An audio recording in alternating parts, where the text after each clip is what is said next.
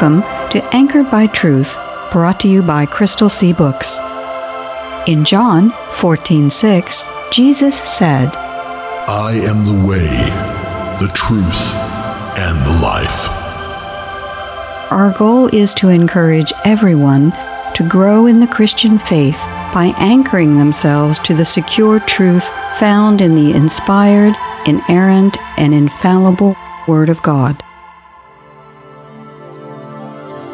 In the beginning, God created the heavens and the earth.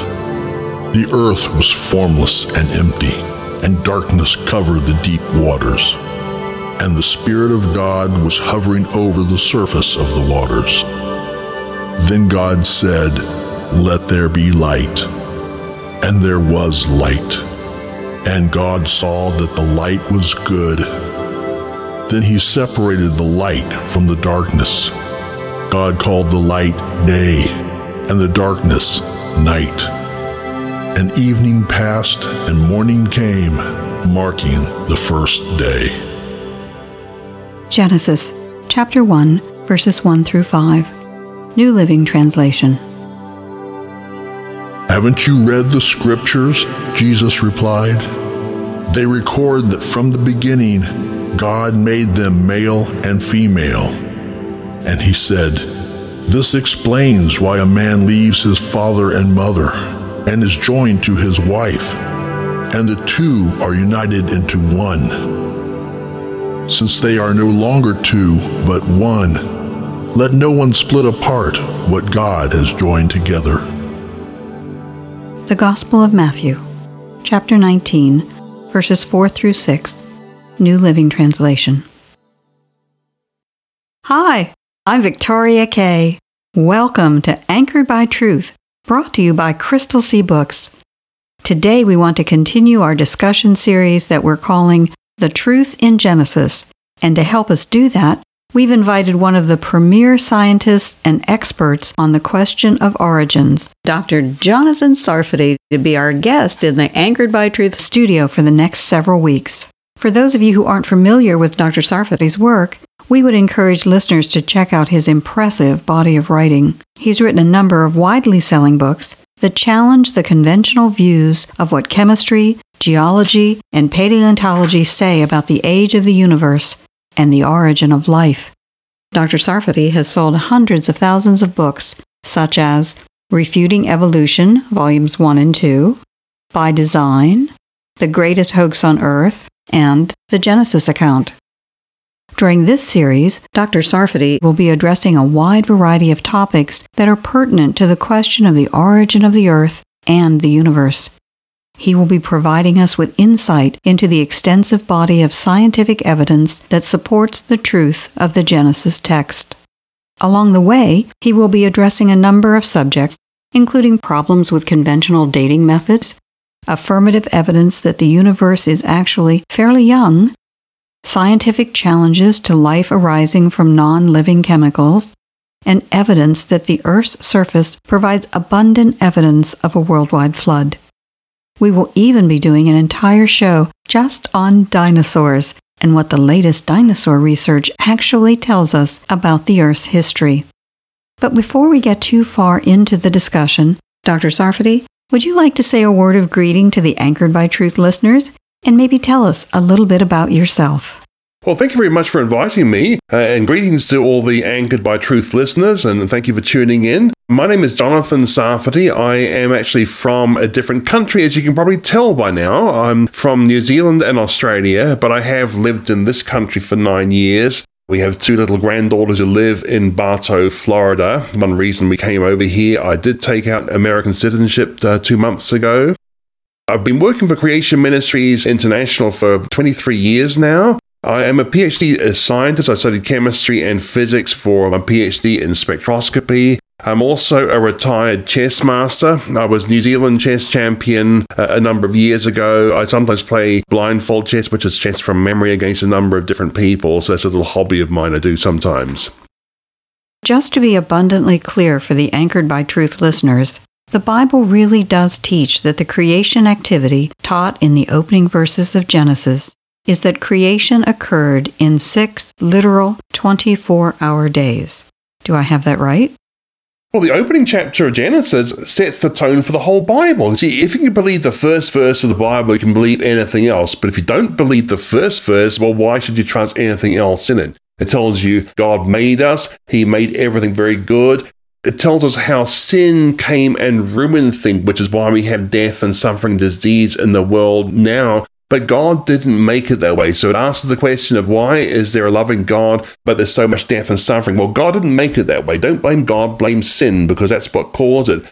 But it also leads the way to the redemptive story. We have the creation, we have the fall, but then we have the redemption. Paul connects the redemptive story of Jesus dying for our sins and rising from the dead with Adam bringing sin and death into the world in the first place. And Jesus goes to Genesis to explain things like marriage. He goes to Genesis to warn about a coming judgment by referring to the past judgment of the flood. So clearly, Jesus believed Genesis as real history. And therefore, if Jesus believed it, then so should we as Christians believe it as well. Is it fair to say, Dr. Sarfati, that what some have termed the battle for the beginning is one of the most significant challenges facing the church today, especially in America and in much of the developed world. It absolutely is because where you came from affects what we're doing here and uh, our final destiny. And every religious view is trying to work out those three questions where do we come from? Uh, what are we doing here? And what's our destiny? And atheism has the totally wrong answer. We got we are rearranged pond scum, the result of time, chance, and energy and natural selection, survival of the fittest. We're here for no reason at all except to propagate our genes, and our destiny is to become fertilizer. But the Christian worldview is much better than that because it says that we're created by a loving God who is incredibly brilliant, more than we can possibly imagine. He's got a plan for us, and He's also got an ultimate destiny for us, which is to live in perfect fellowship with Him in the new heavens and new earths. And also, it makes a difference to how we live our life because God loves us and therefore makes rules for our good. And because He made us, He owns us and has the right to make the rules for us. But there are also other implications about whether you believe that God created us, aren't there?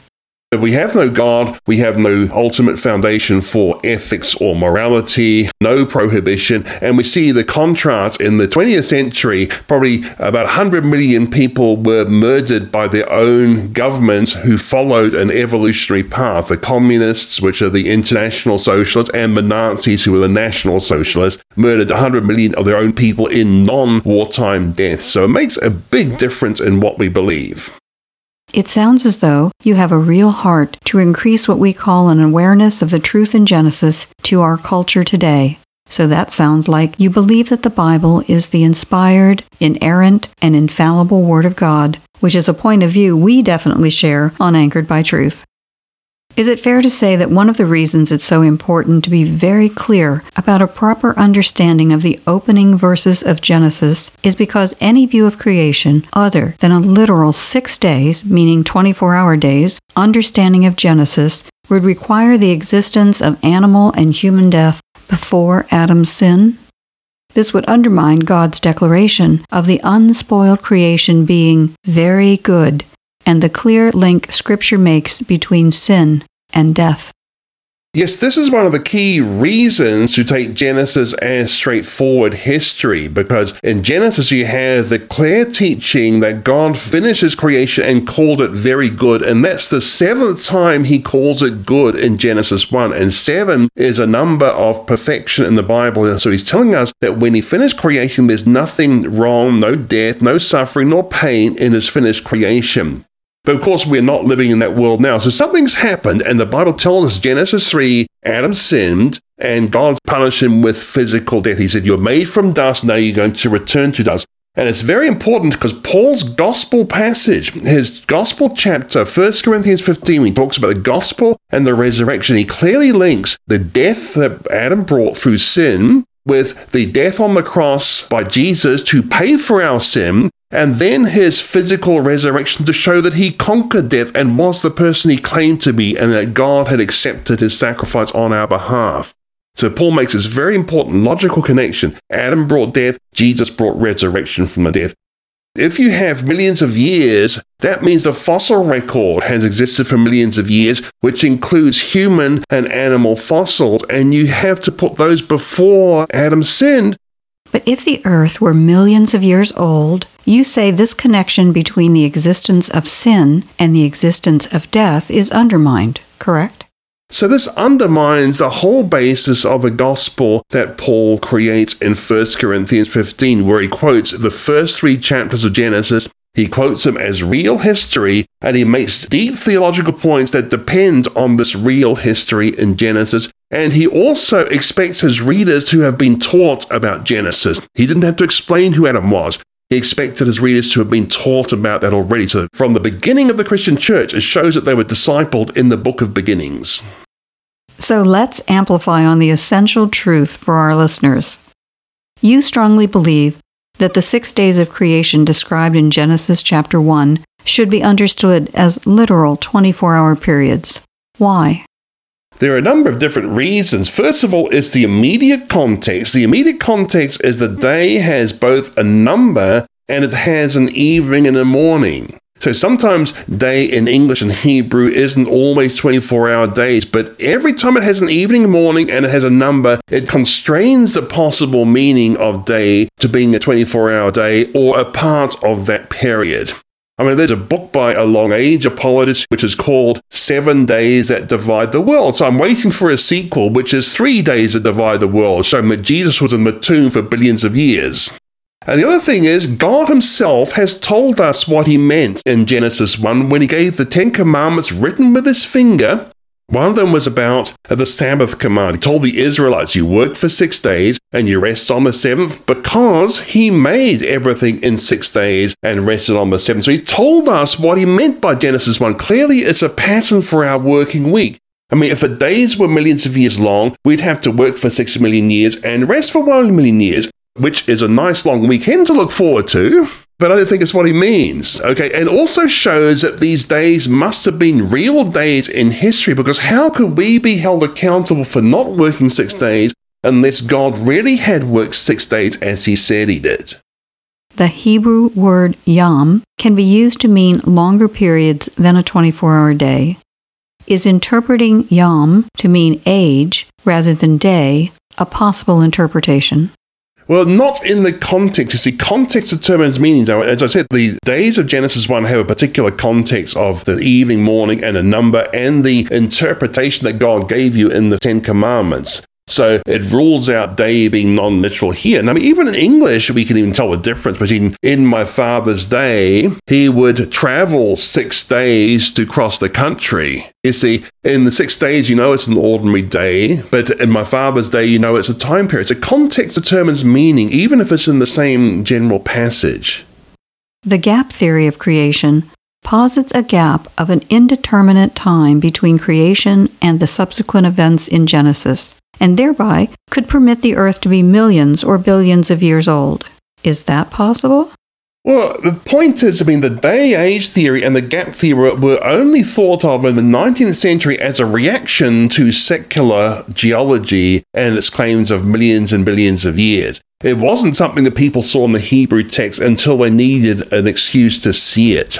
Now, with the gap theory, you've got a whole lot of problems here. One is that if the fossils were formed in this gap, it means you have death and suffering, but at the end of creation, when God says everything's very good. So, how could you have had a fall of Satan, all these humans and animals dying horrible deaths, eating each other, tearing each other to pieces, and then God says everything is very good? The grammar doesn't work because you have to really play around with the Hebrew verbs. You have to say, instead of the earth was formless and empty, you have to say the earth became formless and empty. Now, you try and do that with other passages of scripture. You have the Gideon attack the Midianite camp and it was unsuspecting. Now, if you translate it the way the gap theorists have to do, it's Gideon attacked the camp and it became unsuspecting. That's the grammar, that's a consistent interpretation. Or Jonah came to Nineveh and it became an exceedingly great city. So all these things make no sense of the gap theory if you can't be consistent using that translation. Some biblical commentators argue that the seventh day of creation in which God rested is still going on. If so, That means that at least one of the days of creation wasn't 24 literal hours. Doesn't that mean that our earlier six days might also be of an indeterminate length? What they will do is point to uh, Hebrews 4 and talk about God's rest still going on. But if I took a holiday starting on Monday and continued to the rest of the week, it doesn't mean that Monday is still continuing. It just means that my rest is continuing. So it just says nothing about the length of a day. All it says is that God ceased from his creation on day seven. He is continuing his rest, but the day seven doesn't continue. Nothing about the day seven continuing. Well, I mean, the idea is that because day seven hasn't got evening and morning, maybe it's not a literal day, but then surely the days with the evening and morning have to be literal days. I mean, it doesn't make sense what they're saying. And again, go back to the Sabbath commandment. Is the Sabbath a billion year period? From a biblical standpoint, what is the age of the universe and the earth? How is this age calculated?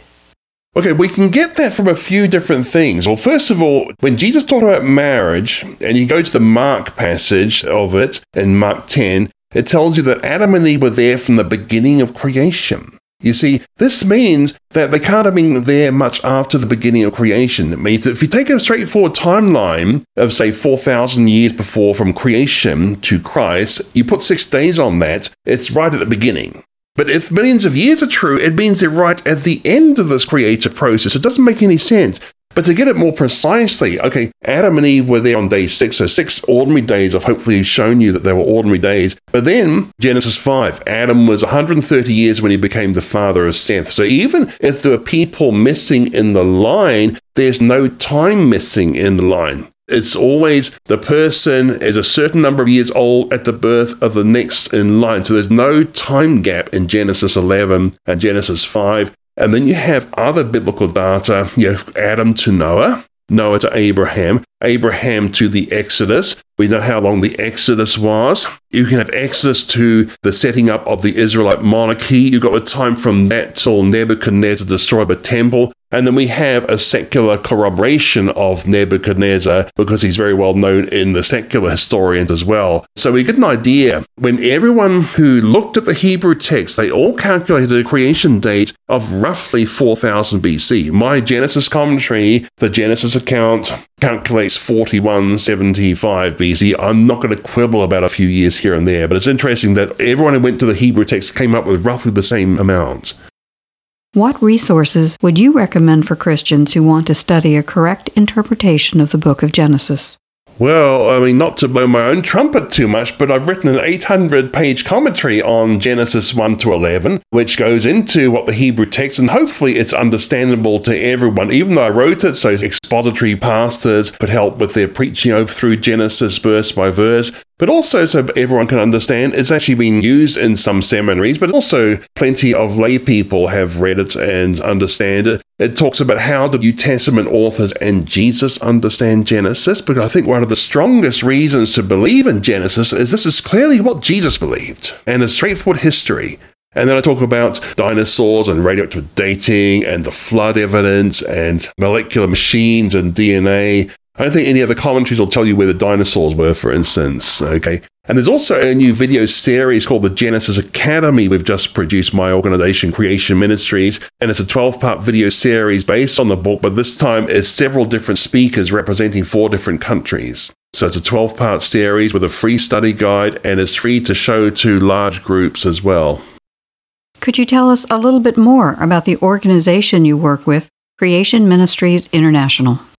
This organization has been going for over 40 years now under different names, and it has offices in a number of different countries around the world. The headquarters is Australia, but the American office is growing. It's in Powder Springs near Atlanta, Georgia. Now, we probably hire more PhD scientists than any other Christian organization that I know of. And what we are trying to do is equip the saints into how they can defend the Bible from the very first chapter in it, which is probably the most attacked chapter around because the anti Christians know if they can actually discredit the first book of the Bible, people aren't going to bother trusting the rest of it. And also, when we consider how the gospel message and Jesus often went back to this first book of the Bible, I think you can see that if this is undermined, you're actually undermining Paul and Jesus and Peter by association. Why do you think that Creation Ministries International is such a great resource for believers in today's culture? Creation Ministry sees ourselves as a service to the church and the family because we have a website, creation.com, which has about 13,000 articles on it, and we have a number of different languages. Uh, we've translated a few articles into different languages, a lot of Spanish articles, a lot of Russian articles, Chinese articles. So, very helpful for non English speaking listeners to know there's actually other language resources we have. We produce books and DVDs a website that's updated every day. We have an email newsletter you can sign up to. We're very good at keeping your privacy. We won't uh, spam your email inbox. You won't find yourself spammed by other people. We will protect your privacy. So creation.com is our free website. On that, you can go much further into different resources that will help you defend the Bible from the first verse. Could you briefly go over some of the giants of science who were also ardent biblical creationists? Now, you may have heard that no real scientist would ever believe in creation. Now, this would have been news to most of the founders of modern science because they were all staunch believers in biblical creation. Now, the most famous scientist of all time probably is Sir Isaac Newton, who discovered the law of gravity, three laws of motion, the law of cooling, invented the reflecting telescope, discovered the spectrum of light, he co invented calculus, and yet he wrote more about the Bible than he wrote about science. He thought his most important book was a book about the prophecies of Daniel. And when you consider how much amazing work he did in science, that really is saying something. So, this is one of the greatest scientists of all time, was clearly a Bible believer. And then you have people like Johann Kepler, who discovered the laws of planetary motion, that planets moved in elliptical orbits around the sun. But he said he was thinking God's thoughts after him. All the science writings were peppered with devotional language to the mighty God who made everything that he was trying to honor by his scientific work. And then you get into Michael Faraday, who discovered electric motors. He was a founder of electromagnetism, and he was a member of the Sandemanians, which is a very devout Christian sect in Britain. And you would call them fundamentalists today. And then James Clerk Maxwell, who I regard as a second greatest scientist after Newton, who discovered laws of magnetism and very important things in thermodynamics. He discovered how Saturn's rings must be particles and not a solid ring. Einstein himself, the greatest scientist of the 20th century, he regarded Newton, Faraday, and Maxwell as his scientific heroes, and yet all those were biblical creationists. Maxwell was actually so devout that he defended the global flood of Noah against the skeptic, was quite uh, incensed that anyone would dare to question the reliability of Genesis and the flood. So lots of these things. Pascal was a very devout Roman Catholic scientist who discovered the laws of probability and laws of hydraulics, but he wrote a very famous devotional book, Pensées, which means thoughts, a very good devotional book. And then you have Louis Pasteur, another Catholic creationist around the time of Darwin. He discovered optical activity, left and right handed molecules. He also is most famous for discovering the law of biogenesis, which says life comes only from life, which refutes evolution He's never been overturned. He invented the process of pasteurization. Joseph Lister, the founder of antiseptic surgery, which is an incredible lifesaver because before Lister, surgery was as dangerous as whatever it was treating because of the high infection rate. So it took a creationist, Joseph Lister, to overcome that. Another one was the discoverer of anesthesia, James Simpson, discovered chloroform and then used it on Queen Victoria for childbirth. But he said, What's wrong with this? Because when God created Eve from Adam's rib, he put him to sleep. So therefore, God used anesthesia. So why shouldn't we do the same for women giving birth? So here's just a small sample of some of the greatest scientists who ever lived who clearly believed the Bible and were inspired by their Christian faith to do their science.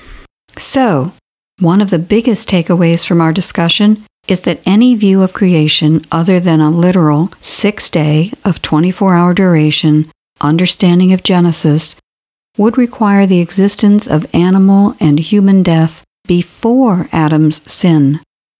This would undermine God's declaration of the unspoiled creation being very good and the clear link Scripture makes between sin and death.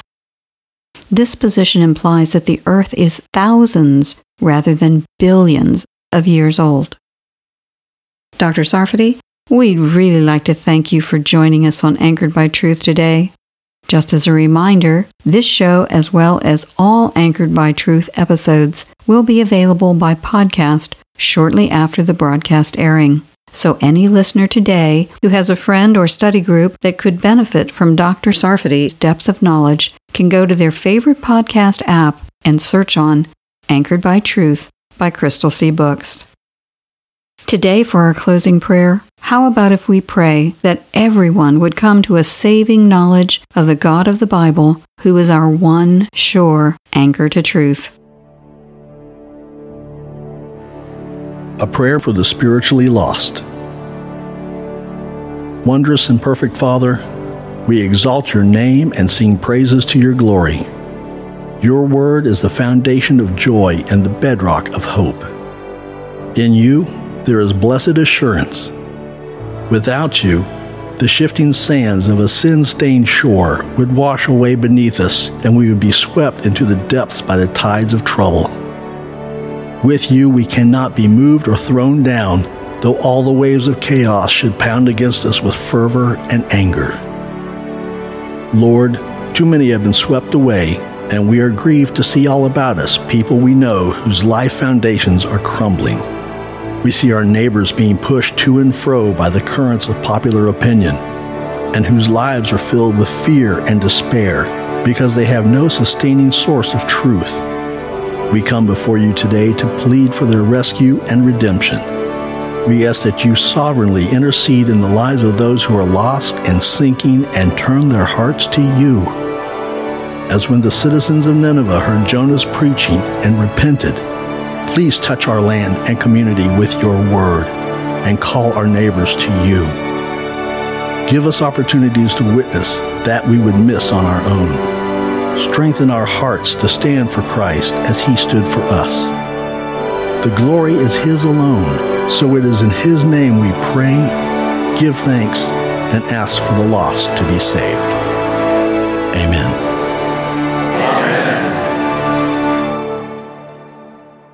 We hope you'll be with us next time when we'll continue our discussion with Dr. Sarfati, and we hope that you'll take some time to encourage some friends to tune in also, or listen to the podcast version of this or the other shows. Crystal Sea Books would like to make sure that all the Anchored by Truth listeners know that if they enjoy listening to the prayers that are presented at the end of each episode, those prayers are available for individual use from Amazon. There are two different prayer albums available. One album is prayers for family and friends, and another is prayers about faith and freedom. Those prayers can make a thoughtful centerpiece of daily devotions, or they can be used with Bible study groups or small group meetings. There are even prayers for friends who are sick or about to undergo medical procedures that you can share with those who are experiencing difficult moments. Sometimes it's hard to find just the right words to speak to people or even to speak to the Lord. These earnest and thought provoking prayers can help, not to be substitutes for your own fervent prayers, but as a sort of friend to come alongside and let you know that others have walked through the valley too. The individual prayers, or an entire album, are available for a modest fee, and all the funds go to support the work of bringing the truth of Scripture to our current culture.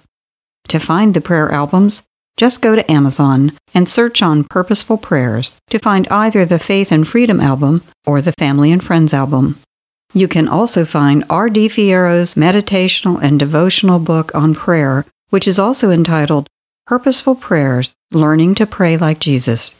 As R.D. says in the book, the whispered prayer that stirs the hand of God is one of the most powerful forces in the universe. It's time for all of us to come boldly before the throne of grace, and all of us at Anchored by Truth would like to encourage everyone to be blessed by God's amazing grace. If you'd like to hear more, try out crystalseabooks.com where we're, we're not famous, but our boss is.